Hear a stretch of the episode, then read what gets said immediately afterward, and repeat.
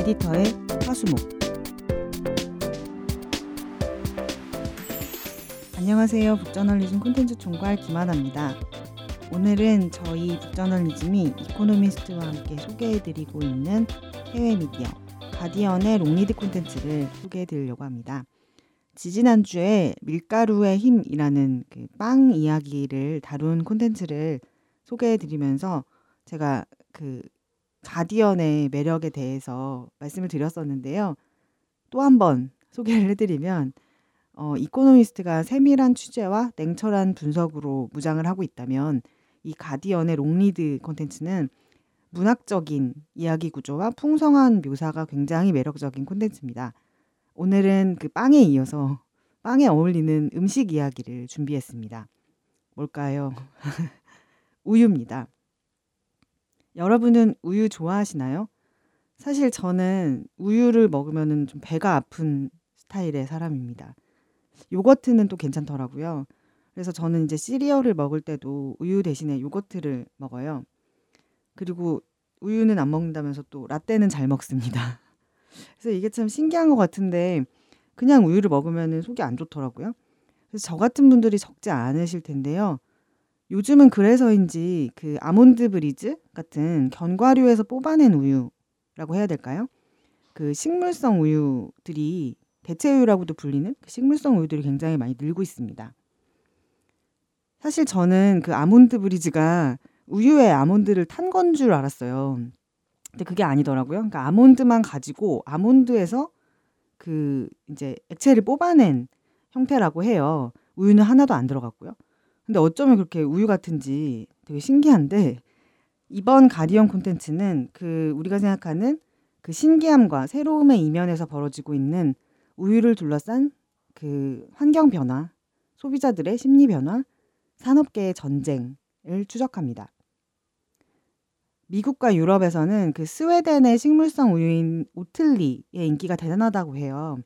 그래서 오트는 귀리라는 뜻이니까 오틀리라는 이름은 귀리스럽게 정도로 해석이 될 수 있을 텐데요.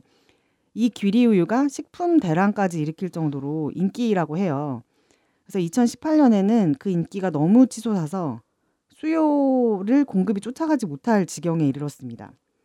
그래서 미국 뉴욕의 윌리엄스버그나 런던의 쇼디치 같은 이른바 그 힙한 사람들이 많이 가는 그런 동네에서는 커피숍에서 라떼를 만들 때도 우유가 아닌 이 오틀리를 넣는다고 해요.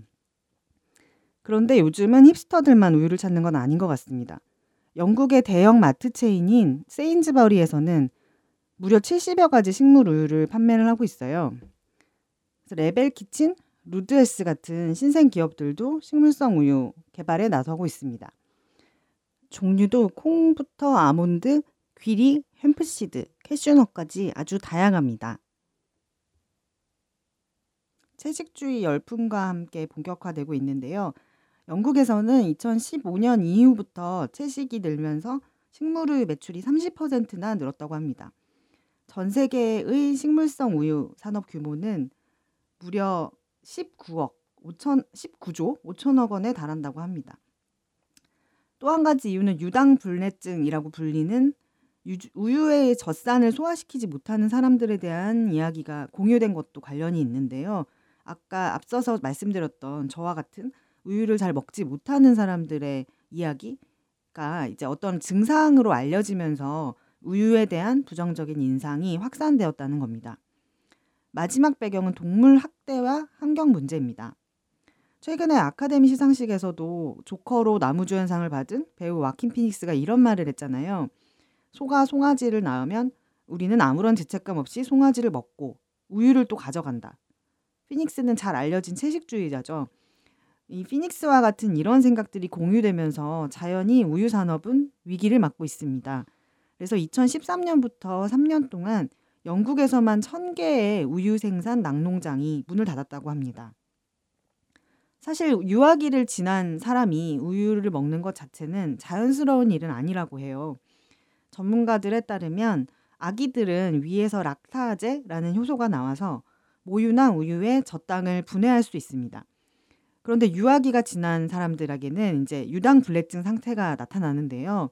우유 소화 능력이 사라지는 겁니다. 그렇다면 지금 성인인데 우유를 좋아하고 잘 먹는 사람들은 어떻게 된 걸까요? 전문가들은 이걸 유전 변이의 결과라고 말합니다. 한 1만 1만 년 전쯤에 인류가 가축을 사육하기 시작하면서 이제 우유를 먹고 그렇게 되면서 유전자의 변이가 일어났다는 거죠. 이제는 우유를 먹을 수 있는 사람들이 꽤 많이 있습니다. 그렇다면 이런 여러 가지 이유로 우유는 정말 비난 방아 마땅한 걸까요? 물론 환경 문제나 동물 학대 문제는 당연히 심각한 문제입니다. 하지만 우유라는 식품 자체가 앞서 말씀드린 것처럼 소화 불량을 뭐 유발하고 음, 몸에도 별로 좋지 않다라는 생각과는 조금 사실관계가 다르다는 점은 이야기를 해야 될 것 같은데요. 우리가 익히 알고 있는 대로 우유는 건강한 식품입니다. 영양분이 굉장히 많은데요. 반면 식물성 우유는 우유처럼 보이고 식감도 비슷하지만 영양분 구성이 전혀 다릅니다. 그래서 우유와는 같은 효과를 낼 수가 없다는 건데요. 앞서 말씀드렸던 그 스웨덴의 귀리 우유 회사 오틀리는 세계보건기구 WHO의 지침에 따라서 어, 그 오틀리 귀리 우유를 만들면서 비타민을 추가로 넣고 있습니다. 칼리피아 농장이라고 불리는 이제 브랜드에 또 무가당 아몬드 우유가 있는데 이 아몬드 우유는 병에 우유보다 50% 칼슘이 많다라고 표기가 되어 있지만 실제로 분석을 해보면 칼슘은 많은데 비타민 D, B12, 리보필라빈 같은 우유나 어, 이런 영양분을 강제로 주입한 강화 식물성 우유에 함유되어 있는 영양소들은 없는 상태라고 해요. 그리고 실제로 이런 일도 있었다고 합니다. 2017년 6월에 벨기에의 한 부부가 생후 7개월 된 아기에게 유아용 분유 대신 귀리 퀴노아 우유를 먹였어요. 그러고 나서 아기가 사망을 하게 됩니다. 그래서 이 부부가 유죄 판결을 받게 되는데요. 건강식품 가게를 운영했던 이 부부는 아이가 유당 불내증에 걸려 있다고 생각을 하고서는 병원에 치료를 받거나 진단을 받지 않고 이제 알아서 해보려고 했던 것이에요. 유제품을 판매하던 기업 중에 이제 소들을 전부 처분하고 식물성 우유 기업으로 변모하는 경우들도 늘고 있는데요. 식품 그런 식품 기업 중에 하나인 엘르머스트의 관계자는 이런 말도 합니다. 식물성 우유를 만들고 있는 기업인데도 이렇게 얘기를 하는 거예요. 식물성 우유는 실제로는 물에 오일, 설탕과 점액질을 넣은 다음 마지막으로 견과류를 조금 넣은 액상이에요. 라고 얘기를 하고 있어요. 그러면서 비즈니스 모델로서는 굉장히 매력적이다. 왜냐하면 언제든 맹물을 팔 수 있는 거 아니냐. 라고 얘기를 해요. 그런 점에서 보면 식물성 우유의 영향은 우리가 들었을 때는 우유랑 같은데 식물성이다 라고 생각하니까 훨씬 건강할 거라고 그리고 우유만큼의 어, 영양분이 있을 거라고 생각하지만 그렇지 않다는 거죠. 어쩌면 우리가 우유에 대해서 부정적으로 생각하는 것은 이런 우유 시장을 노리는 우유 시장의 고객들을 빼앗아 와야 하는 이 식물성 우유 산업의 마케팅 결과인지도 모르겠습니다. 실제로 오틀리는 이런 광고를 했었는데요. 우유와 비슷한 하지만 사람을 위해 만든 것이라는 광고를 했었어요. 그래서 스웨덴 낙농업계에 소송을 당하기도 했습니다. 어, 신생 기업들로부터 기존의 유제품, 유제품 산업을 보호하기 위한 움직임도 일고 있는데요. 낙농업 낙농업 종사자들이 많은 미국 위스콘신주의 상원의원 한 사람. 2017년에 유제품 자부심이라는 이름의 법안을 발의합니다. 이 법안은 유제품을 가장하는 음료, 그러니까 우리가 지금까지 얘기한 그 식물성 우유들의 어, 판매를 금지하는 내용을 담고 있습니다. Rebel Kitchen이라는 식물성 우유 제조 기업이 있는데요. 그 기업을 창업한 타마라 아비브는 이런 얘기를 합니다. 영양 문제로 반드시 우유를 마셔야 하는 사람은 없다. 성인들이 우유를 마시는 이유는 대부분 부드러운 맛을 느끼기 위해서다 라고 얘기를 해요.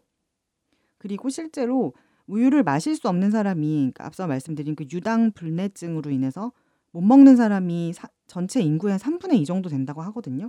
근데 그렇다고 해서 그 3분의 2가 골다공증에 걸리거나 구루병에 걸려서 고생을 하는 경우는 없다는 거죠. 그래서 이 우유는 영양분이 있는 것도 맞고 맛있는 것도 맞지만 안 먹으면 안 되는 반드시 먹어야 하는 그런 절대적인 슈퍼푸드는 아니라는 얘기를 하고 있는 것 같습니다.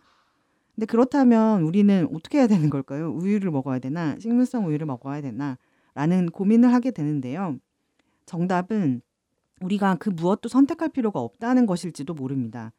우유를 먹을 필요도 없고 식물성 우유를 먹는 게 무조건 좋은 것도 아닌 거죠.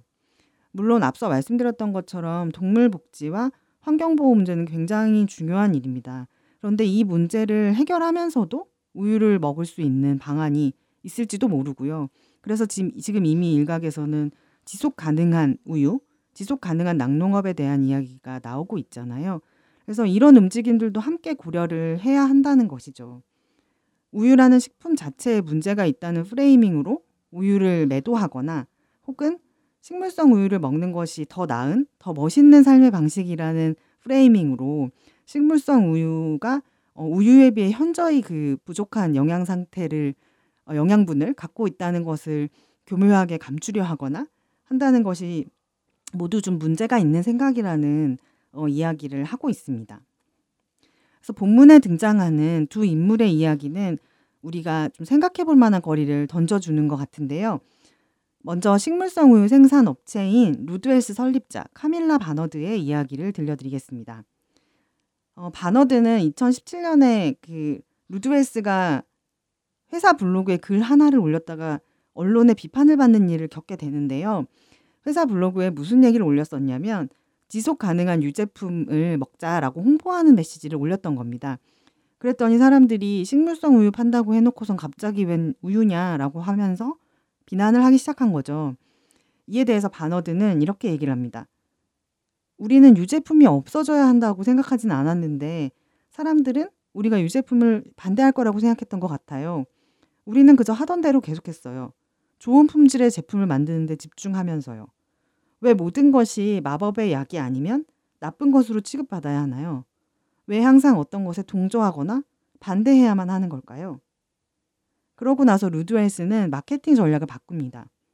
채식주의자만을 위한 브랜드가 아니라는 것을 명확하게 하고 지속 가능한 유제품에 대해서도 어, 개발을 해나가기 시작하는 건데요. 또 다른 사람의 이야기를 들려드리겠습니다. 음식 역작, 역사학자 마크 쿨란스키의 이야기입니다. 이분은 이렇게 얘기를 하는데요. 우유와 식물성 우유는 서로 대체할 수 없는 전혀 다른 식품이고 어떤 쪽을 택해야 할 당위는 없다고 강조를 합니다. 이렇게 말씀을 하셨습니다. 많은 과학자들은 아이들이 우유를 마셔야 한다는 주장을 믿을 수 없다고 생각해요. 우유가 크고 튼튼하게 만들어준다는 생각은 분명 가짜죠. 다른 한편으로는 우유는 나쁘니까 아몬드 우유나 두유를 마셔야 한다고 생각하는 것도 가짜 얘기긴 마찬가지예요. 왜냐하면 둘은 완전히 다른 식품이니까요. 오늘 소개해드린 가디언 콘텐츠는 북저널리즘 웹사이트에서 구입하실 수도 있고 열람하실 수도 있습니다. 북저널리즘 정기 구독 서비스 프라임에 가입하시면 무제한으로 다양한 콘텐츠를 보실 수 있습니다. 오늘 방송은 여기까지입니다. 저희가 더 발전, 발전할 수 있도록 구독, 좋아요, 댓글, 피드백 부탁드릴게요. 에디터의 화수목은 북저널리즘 웹사이트, 네이버 오디오 클립, 아이튠즈, 팟빵, 팟티, 유튜브에서 들으실 수 있습니다. 그럼 다음 주에 뵙겠습니다. 감사합니다.